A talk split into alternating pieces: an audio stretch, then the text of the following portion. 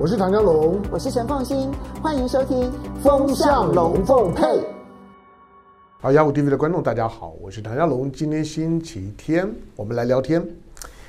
啊、呃，哎呦，我我常说我是职业聊聊天家啊，东聊西聊的，无非在周末的时间呢，我觉得，我觉得把一些的把一些的新闻呢，就当做串烧一样，那、呃、串成一串了，呃。听大家呢，让大家听我家絮絮叨叨叨的，陪大家呢过周末，同时也把一些呃平常没有特别谈到的东西呢，把它呢整理在一起。这个礼拜，因为两个脉络都很重要，一个就是你会发现，不管是美国或者台湾，对于台海冲突的谈论的强度跟迫切感都提高了。这个在星期五的风向龙凤配我们谈了一些。但是，我想全世界大家更关注的呢是英国的政局的动荡。那其实前两个礼拜呢，我们也也谈到过。前两个礼拜我就说，接下去有两个国家呢的政治呢会开始进入到呢长期的动荡、不确定。我说的一个是英国，另外一个是韩国，因为这两个国家，英国的首相特拉斯跟跟韩国的总统尹锡悦的民调的满意度呢差不多。都不到百分之二十了，百分之十八，这种的这种的满意度呢，在一个民主国家里面，民主民主体制里面啊，是没有办法运作的。就是当你的满意度低到这个水平的时候呢，表示你的基本盘都已经破了。呃，原来你的最核心的支持者呢都不见了，剩下的呢就是一些白痴，就是对政治呢其实不了解的。那平常也不关心的是那种非常盲盲目的支持者，大概就剩下这个比例。特拉斯下台前的时候，最后的民调他只剩百分之九，这个呢，大概大概只有在那种的在那种的崩崩溃的时候呢，才会出现的支持度。所以你觉得特拉斯可以不下台吗？他不下台，我告诉你，每一秒钟对他都是痛苦的，每一秒钟。你不要不要期待说什么，他有一年的一年的保质期，一年之内不会被罢免，所以他可以呢，就说呢，好好死不如赖着活，继续在那边撑着。我说那种是制度上面的规定，但是这种的民主政治，它有很多是不是在制度，不是在。规定的条文之内，不是在法律条文里面。你你光看条文，光看制度是没有用的，而是你就是没有办法运运作。你会发现呢，你令不出唐宁街，你讲话没有人听，你讲的每一句话呢，都会呢被人家呢反呛，被被凑。那你手你手底下的人，不要说有没有人愿意在你的手手下，那为你做事，当你的阁员。你的你的手下都没有办法为你辩护，因为为你辩护就赔上自己的政治生命，大家风险很高。韩国的尹锡悦呢也是一样。那在前两个月的时候呢，我我曾经开玩笑讲，就是说你把拜登的支持度加上加上岸田文雄的支持度，加上尹锡悦的支持度，再加上特拉斯的支持度，加起来还不到一百，就是。像这四个国国家的领袖，你感觉上面呼风呼风唤雨啊，美国跟英国多好啊，呃，美美国跟英国手手手拉手，基本上面呢就决定了欧欧洲的命运。可是这两个领袖现在的满意度都很低啊，美国跟岸田文雄跟韩韩国拉起来之后，好像呢就决决定了亚洲的命运。可是这三个加起来也很低啊。好，那我们就先从先从。先从拜登看起好了，因为再过两个多多礼拜啊，再过两个，因为十一月六号就投票了嘛，再过两个多礼拜呢，美国的其中选举呢就要投票了。本来拜登呢好不容易呢有一点点起色了，但现在并不是说他的选情就很糟了。看起来呢，最新的民调显示，那美国的民主党呢还是有机会呢可以稳住呢参议院。而且大概会席次上面还会再增加个两三席、三四席，那会让民主党呢对参议院的把握呢会会会更大一点。可是众议院大概没有没有什么机会。那除非除非呢有大量的这些呢喜上加喜的冲喜的事儿，否则呢，对于拜登来讲呢，要稳住众议院以及佩洛西要继续想当众议院的议长，那真的是裴洛西生孩子金变，就是阿伯啊，新变就边啊，大概不太可能。好，那还有两两个多礼拜呢，要投票。本来我我觉得啦，就是说我如果我如果是拜登啊，我每天晚上睡觉前祷告的时候呢，我都会我都会为三个人祷告，只要这三个人呢。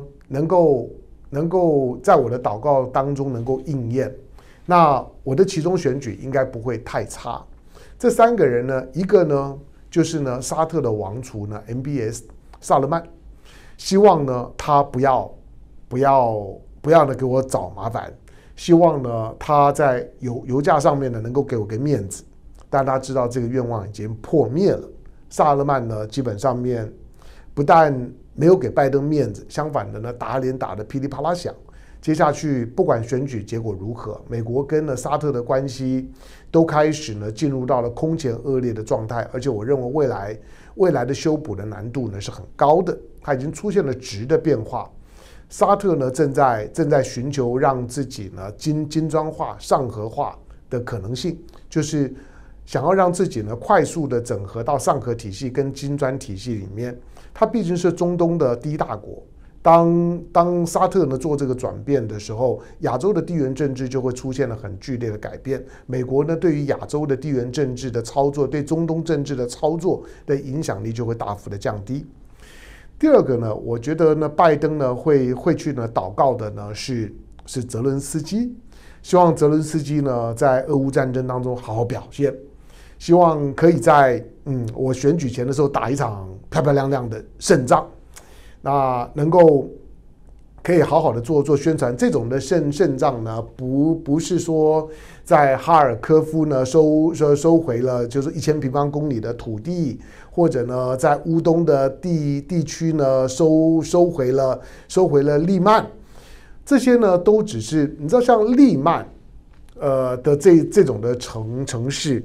其实，对绝大部分人，你你认你就算再认识乌克兰，对利曼你可能也不认识。它是个军事概念的小城镇而已，它并没有并没有什么太重要的，就是说国际战略地标的意涵。它不是像基辅，它不是像利沃夫，它不是像是敖敖德萨，它甚至于呢不是呢马里乌波，像这种的城市，它才是呢国际的战略的地标城市。就是你有没有掌控这个城市，它才会引起国际当中呢对这场战争的关注，认为呢这场的战争呢似乎出现了很大的戏剧性的改变。不管它是基于宣传的考量，或者实际上面的在军事上面的意义，总而言之，你必须要攻下某一个大城。但是乌克兰之所以我认为整个俄乌的战争没有什么太大的改变，就是除了除了像是利曼这种的城市的攻守意味以外，在所有的指标性的大城，起码俄罗斯在三月份的时候攻下了马利波，攻下了马利波，大家就就知道在所有的所有的亚速海的边边上，基本上面乌克兰呢已经已经呢。没有机会了，乌克兰已经不再是亚速海的滨海国家了。你必须要有这样的胜利。所以呢，我的我个人的我个人的推断就是，之所以这段时间以来，那科尔松就是在在克里米亚北边的这科尔松州，它会变得比较紧张。那对俄罗斯来来讲，要开始要把把科尔松的居民呢，要六万，要大量的撤离。从河的左岸撤到右岸，呃，从从河的右岸呢撤到撤到撤到左岸。之所以要有这些撤离的动作，之所以呢，中国、印度这些国家都觉得状况不妙，都觉得呢应该要发布一些呢撤侨的讯号，就是意识到科尔松呢有可能会发生了比较大的战役。为为什么是科尔松？当然除了科尔松的它的地标上面的重要性之外，因为是是打下了科尔松。基本上面呢，对于俄罗斯来讲，克里米亚就很麻烦，所以知道呢，你会对科尔松呢会下手，而且科尔松是在战争发生了之后，俄罗斯呢真正的完整的掌控的第一个第一个州，比呢比比顿巴斯、比卢甘斯克、比这个扎波罗的罗热州呢都更完整更大，所以如果能够在科尔松呢，能够打一场的胜仗，发动一场的大规模的攻击，那打一场胜仗，除了可以可以振作一下呢乌克兰的士气，在冬天即将到来的时候呢，振作一个士气，让接下去的战斗呢还能够继续的进行。同时呢，在做国际宣传的时候，让让北约，让呃呃美美国觉得嗯钱花在你身上不冤枉，你有努努力的打。而且有一些的效果，你修理了普丁，你修理了俄罗斯，嗯，我很开心。尤尤其在这个时候呢，在科尔松的所有的部署，那个呢急着在美国的总统的其啊美美国的其中选举之前打一场仗，打一场胜仗，对呢美国有交代，让拜登呢在内部宣传的时候呢觉觉得今天对乌克兰战事的投入是值得的。不是只有军工、军工产业开心，而是让老百姓觉得这场仗值得，可以继继续打。我们就快呢打垮俄罗斯了。起码对民主党的支持者来讲，这种讯号是重要的。那希望呢，泽伦斯基呢可以在科尔松好好的表现。俄罗斯知不知道？知道。所以俄罗斯呢坚壁清野，在科尔松呢备战。最早到今天我们录影的时候，科尔松的大战呢还没有爆爆发。会不会爆发？两个多礼拜的时间，我不敢说。但是因为时间已经不太够了，我不太相信今天的今天的乌乌克兰今天的乌军有能力呢，在两个礼拜之内呢，在科尔松呢取得重大的成果。尤尤其你看到呢，呃，俄罗斯呢采取了一些预防式的预防式的军事行动，就是呢把你几个大城市。的这些呢，电力设备、基础设施呢，我都把你炸了。炸了之后呢，我认为它要中断的不只是你的电力的供应，不只是你的基础的民民生设施，包括交通路网，还包括你的通通讯系统，因为通讯系统它都是需要电力的。我把你的通讯系统呢都给都给破坏了。对，你可以你可以去去修理，估计呢起码也要两个礼拜以上吧。所以瘫痪。你在美国其中选举之前，在科尔松呢发动军事行动的可能性，而且你发动军事行动的时候，就像个瞎子一样，你基本上面呢很难很难得得得到呢很很好的网络跟电力跟跟通讯系统的覆盖。好，那如果这第二个祷祷告如果也没有实现，我觉得对于美国来讲，对拜登第三个祷告呢，就就是帮特拉斯祷告。希望你特拉斯，拜托你能不能撑撑久一点？你千万不要在我十一月六号投票之前垮了。你知道特拉斯只做了四十四四天，最痛苦的当然会会会是特拉斯了。但是除了特拉斯之外呢，谁最痛苦？最痛苦的铁定是拜登了。特拉斯在这时候垮了，对于拜登的拜拜登对于民主党的选举的气势伤害太大了。他基本上面就是拜登在在在欧洲的政策上面一个非常大的挫败，因为特拉斯的下台四十四天，除了创纪录之外，给国际社会，尤其是欧洲的这些盟友们一个非常清楚的认知，就是美国在欧洲的看门狗，英国出大问题了，英国要继续作为美国在欧洲的纠察队。继续作为美国在欧洲的看门狗，英国已经自顾不暇了。因此，英国呢，作为美国呢，不用花太多心力在欧洲，有什么事情，英国会帮你看着的这种的角色出现了动摇，而这个动摇是根本的。所以，当特拉斯竟然在这个时刻撑了四十四天，你只要撑满两个月，选举选完了之后，老实说。你就下台也也也无妨，我总可以松一口气。可是呢，在四十四天的时候呢，英国现在呢进入到了空前的混乱。对于美国来讲，也一定会非常的痛苦，因为英国毕竟是毕竟是美国盎格鲁撒克逊族的祖灵所在之地，祖灵啊，是他的祖灵之地。是如果说。如果如果盎格鲁萨萨克逊族每年呢要要回老呃老家去扫墓，会去祭祖的时候呢，就是回英国啊。但是呢，这个祖灵之地呢，现在现在呢已经已经呢已经分崩离析了。这对于昂格鲁萨克逊族对于大大白左，对于民主党，对拜登在情感、在精神上面的伤害太大了。所以，拜登最近晚上呢祷告的这希望这三三个人的愿望呢，不但没有实现，而且呢全部都崩溃了。呃，沙特反了。泽伦斯斯基呢，看起来呢，也不可能呢，在战场上面，我我个人的判断了，在战场上面不可能有什么进展。你看到的西方的媒体的宣传，我认为那些的宣传都非常的表面。俄乌战场上面没有什么根本的改变。相反的，我过去讲过，只要是在欧洲战场上面所发生的重要的战争，最后的结果都是老天爷决定的。天气会决定，尤其是跟俄罗斯在打仗的时候。现在到了冬天的时候，是俄罗斯最拿手的时候。所以呢，这个冬冬天千万不要以为冬天到了，大大家就休息了，不是。冬天呢，才是俄罗斯呢大展身手的时候。所以呢，到了冬天的时候呢，乌克兰战场会发生什么样的变化？如果你要压住的话呢，你不要压在乌克兰人身上，我认为机会不大。可是英国终这终究它的它的崩崩溃。接下去不管是谁上来，他都还是保守党，都还是保守党，那就是呢换汤不换药。不管回来的是苏苏纳克，你认为苏纳克就算上来了会好吗？不要说他不可能上来，他上来了会好吗？不会。Boris Johnson 回来会好吗？当今天呢保守党，英国的保守党，如果如果那些呢所所所谓呢对于呢英国保守党的议员的投票没有问题。大部分的议员超过一半，超过六成的议员，他们可能最支持 Boris Johnson。那反映这些议员都已经疯了，因为他没有什么选择。Boris Johnson 如果再回来，时隔不过两个月不到的时间，再回来担任首首相，他会是个笑话。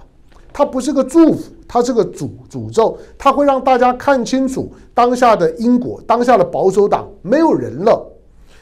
Boris Johnson 两个月之前是怎么下台的？大家应该都还历历如在目前吧。不要说是派对门，让所有的英国的保守党党员觉得羞与为伍，觉得有有你这样的党魁呢是保守党的耻辱，你必须要下台。因此呢，集体的叛变，那是在一个民主政变的情况之下呢，被逼宫下台的，走得灰头土脸，连连办婚礼的机会都没有。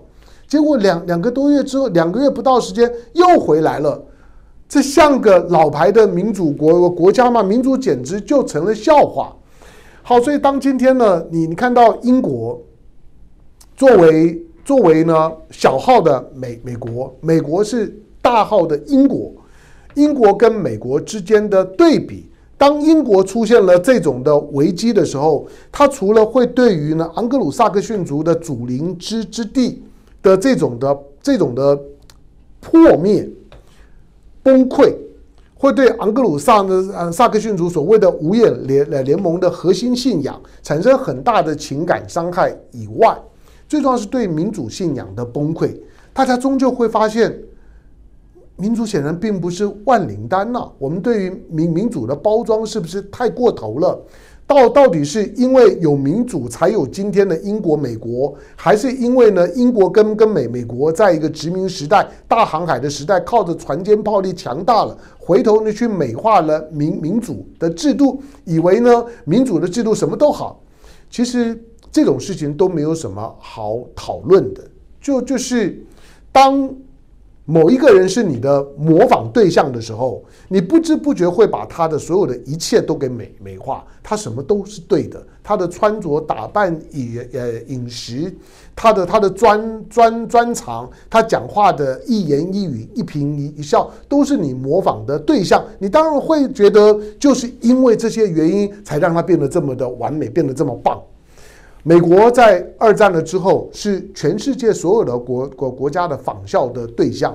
作为仿效的对象的时候，把美国、把英国这些的国家做过度的美化，认为就就是必须要向他要学，要学的透彻，才能够像他这么的好，这么的棒。这种的逻辑很容易理解。可是我们为什么觉得英国没有机会啊？它跟日本的逻辑是一样。以未来的未来的未来的，就是说呢，国际政治的大国竞争来来讲，英国跟日本这种的国家的级数、它的规规格是撑不起来的。这这种的国家在未来的国际竞争里面，它注定成为二流国家。老实说，今天英国还能够在联合国里面成为五个常任理事国，除了二战以前的那种的对于大英帝国的余晖的残留想象，以及它拥有核武器这两件事情之外，今天英国有哪一个是够格的？英国在二零二二年注定是它在未来回想起来非常不愿回忆的一年。这一年，它的 GDP 甚至于被印度给给给超越了。印度哎，印度不止超越它，今年的英国女王过世，连。拜登都来了，连日本天皇都都呃都来了，可是你有没有注意到，印度的总理莫迪没有来？印度总理莫迪并没有参加女王的丧礼啊。相反的，安倍的安倍的国葬，很多国国家都不来，安倍的国国国葬大家都不到，结果莫迪来了，所以你会看到英国现在的衰落。连印度都看在眼里，作为你过去最大的殖民地，印度都不鸟你。英国的英国的国力在这一次的政治的乱局里面，到底是因为政治乱才把英国给搞弱了，还是其实是英国弱了，政治的乱象才出来？我认为是后面的这个。他今天的政治上面的乱象，是因为他的国力的衰弱，打肿脸都撑不起胖子，因为他已经被掏空了。现在的英镑回不来了，日元回不来了，英国、日本都为了他们的货币而发愁，都都都觉得已经这么便宜，贬到这个样子了。输入型的通膨对他们更更痛苦了，他们的他们的所有的外贸现在呢都是严重的赤字，在所有需要花钱的地方，老老百姓的节衣缩食，这些的作为英国人。作为日本人的痛苦感，在此刻当下是空前的。即使战争发生在欧洲、欧欧盟的国家或者英国，当然是最痛苦的。可是日本也不好过啊。我说了，英国英镑呢，过过去是是是欧洲体体系的避险货币，欧洲大部分的金融金金融圈子都把英镑当作是一个避险货币。亚洲呢，都把日币呢当做是一个避险货币。可是当日币贬到这个样子，英镑贬到这个样子，对于呢大部分的投资机构、大部分的投资人来来讲，都知道过去高估了日元了，过去高估了英镑了。原来日元、英镑背后的发行体系的这国家已经脆弱到这样的地步。好，那当失去了，当日本不再是日本，英国不再是英国。那美国呢？这两只的看门狗已经老了，已经不再是这么的强大了。看到有异状的时候叫一叫，发发出一点吠音是可以的，但是不足以呢去帮你去去攻击入侵者，帮你呢去捍卫呢在这个地方的地缘政治的安全。美国的负担呢就会变得更重。美国意外的，他为了在这场战争他当中获取最大的利益。以为可以整垮俄罗斯，结果没想到呢，整垮的是英国，整垮的是欧盟。全球的五大货币呃货币体系在这一年里面，欧盟重伤，日元重伤，连英镑都重伤。这大概是美国没有想到的。美元是独强，美元确实是是独强。美元独强了之后，是有助于让让这些欧元区、英镑区的这些企业、这些的富豪。带着钱，带着他们的企业往美国跑，进一步的去掏空欧元区、掏空英镑、英镑区，会的。可是从长远的角度来讲，掏空了欧欧洲，掏空了英国，对美国有什么好处？对美国来讲，将来它的同盟体体系更脆弱了。美国现在呢，基本上面就只是当最后，当他自自己的国力衰弱的时候。